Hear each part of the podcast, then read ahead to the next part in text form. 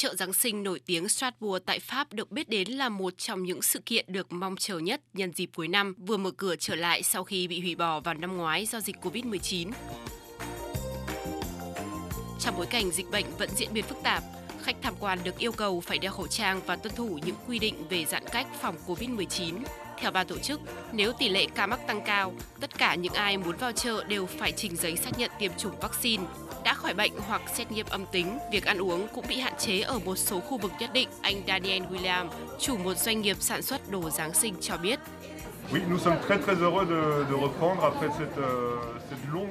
Chúng tôi rất vui khi được trở lại sau gần 2 năm ngừng hoạt động, được giao lưu gặp gỡ mọi người.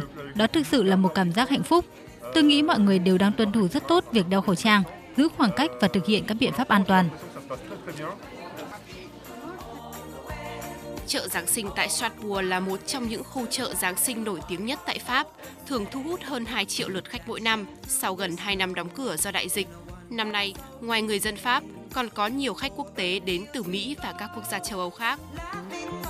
Tại Italia, cũng giống như Pháp, trong tuần này, hàng nghìn người dân tại thành phố Trento, miền Bắc đất nước, đã nô nức tới khu chợ Giáng sinh truyền thống vừa mới được mở cửa trở lại để tận hưởng không khí rộn ràng của mùa lễ hội. Ban tổ chức hội trợ cũng đã siết chặt việc kiểm dịch do tình hình lây nhiễm tại Italia vẫn hết sức phức tạp.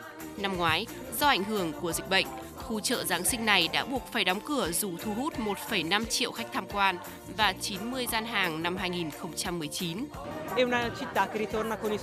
Chúng tôi đã quay trở lại với chợ Giáng sinh an toàn và ngập tràn không khí lễ hội. Việc phải xuất trình thẻ xanh COVID-19 khiến chúng tôi cảm thấy an toàn và được bảo vệ hơn.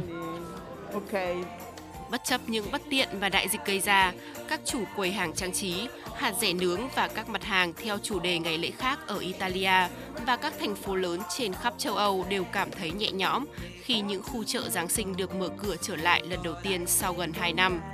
Tất cả đều hy vọng về một mùa Giáng sinh an lành.